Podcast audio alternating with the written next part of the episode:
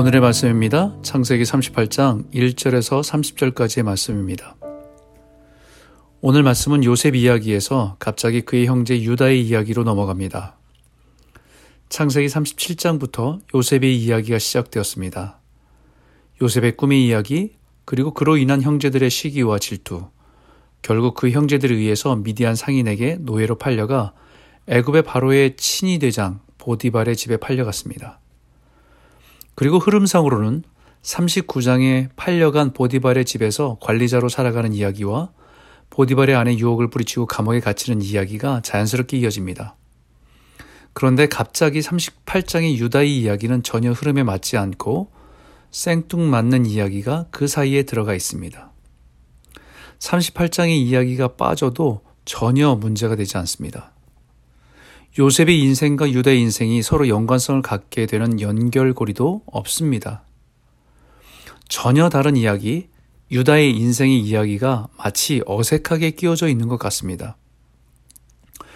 유다가 집을 떠나 가난 여인과 결혼을 하고 그 사이에서 새 아들 엘, 오난, 셀라를 낳고 그 자녀들이 장성해서 장자 엘을 위하여 다말이라고 여, 여인 며느리를 맞이하고 그리고 무슨 일인지 모르지만 유다의 장자 엘이 하나님 보시기에 악하여서 갑자기 죽게 됩니다. 그 후에 둘째 아들 오난에게 다말을 책임지고 대를 이으라고 보냈지만 오난은 의도적으로 형수에게서 자신의 성적인 욕망만을 채우고 형제로서의 책임은 회피해버렸습니다. 그 일 또한 오난의 일이 하나님 보시기에 악해서 하나님의 심판으로 죽게 됩니다. 이제 남은 자식은 막내 셀라가 있었지만 아직 어려서 그가 장성할 때까지 다말에게 그의 아버지의 집에서 기다리라고, 기다리라고 합니다. 두 아들이 죽은 것도 큰 충격일 텐데 유다는 자신의 아내마저도 죽게 됩니다. 너무 낙심이 되고 절망이 되어 돌아가는 그 길에 다말은 며느리인 다말은 길거리 창녀처럼 속여서 시아버지인 유다와 동침을 하고 임신을 하게 됩니다. 다말은 유다가 더 이상 자신의 대를 이을 수 있도록 마지막 남은 셋째 아들을 주지 않을 것을 알고는 시아버지를 통해서 대를 이을 계획을 한 것입니다. 결국 그 일로 쌍둥이를 임신하고 유다는 자신의 며느리가 누군가의 아들이 아이를 임신했다는 소식을 듣고는 흥분해서 행음은 죄를 범했으니 불에 태우겠다고 불같은 화를 냈습니다. 그러나 결국은 며느리와 동침한 사람은 바로 자신임을 깨닫게 되고 며느리 다말에게 너는 나보다 옳다라고 인정하며 다말이 쌍둥이 두 아들 베레스와 세라를 낳은 이야기로 끝이 납니다. 성경은 이 유다의 이야기를 통해서 우리에게 말하고 싶은 것이 무엇일까? 하나님이 이 수치스럽고 낯뜨거운 이야기를 통해서 우리에게 무엇을 말씀하고 싶은 것일까? 그의 핵심은 38장 1절입니다. 그 후에 유다가 자기 형제들로부터 떠나입니다. 요셉을 미워해서 죽이고 싶어 했고 결국은 죽이는 것보다는 미디안 상인에게 팔아버리자고 제안한 사람이 유다입니다. 그리고 짐승의 피를 그의 옷에 묻혀서 아버지에게 가져다 주었을 때에 아버지가 그토록 애통하고 슬퍼하고 통곡하는 모습을 본 이후에 그 집을 떠나기로 한 것입니다. 그 형제들을 떠나기로 한 것입니다.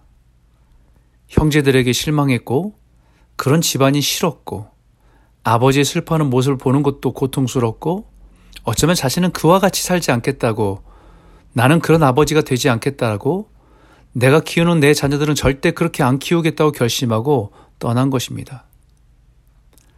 자기 스스로 옳음을 증명하고 싶었을 것입니다.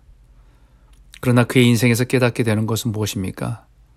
너는 나보다 옳다라는 것입니다. 유다는 자신이 속한 가정은 자기가 속할 곳이 아니라고 생각했습니다. 그 공동체를 떠나는 곳으로 자신은 의롭다는 것을 증명해 보이고 싶었습니다. 적어도 자신은 불공평한 아버지가 되지 않을 것이라고 자신했습니다. 자신은 자녀들을 잘 키울 수 있다고 자신했을 것입니다. 그러나 그의 인생에서 배운 것은 나는 그보다 못한 자라는 사실입니다. 두 아들의 죽음을 경험한 아버지로서 요셉의 죽음 앞에 슬퍼하던 아버지의 마음을 이제는 이해할 수 있었습니다. 결국 자신은 누구를 잘, 누구의 잘못을 비난할 만한 자격이 없는 사람임을 깨달은 것입니다. 자신 또한 하나님의 은혜가 없이는 온전할 수 없는 사람임을 깨닫게 된 것입니다. 오늘 이 말씀을 깊이 묵상해 보시기 바랍니다. 오늘날 우리가 누군가를 비난하면서 자신의 의로움을 증명해 보이고 싶은 것은 아닌지, 공동체의 허물과 죄를 보면서 그것을 벗어나는 것으로 자신의 의로움을 나타내 보이고 싶은 것은 없었는지, 우리 또한 유다와 같은 연약함과 허물이 많은 존재임을 깨달아 하나님의 은혜가 필요한 존재임을 깨닫게 하시는 것입니다. 오늘의 오늘도 우리가 우리의 의가 되시는 하나님 예수님을 의지해 겸손하고 거룩한 삶을 살아가시는 복된 성도들이 다 되시길 주의 이름으로 축원합니다.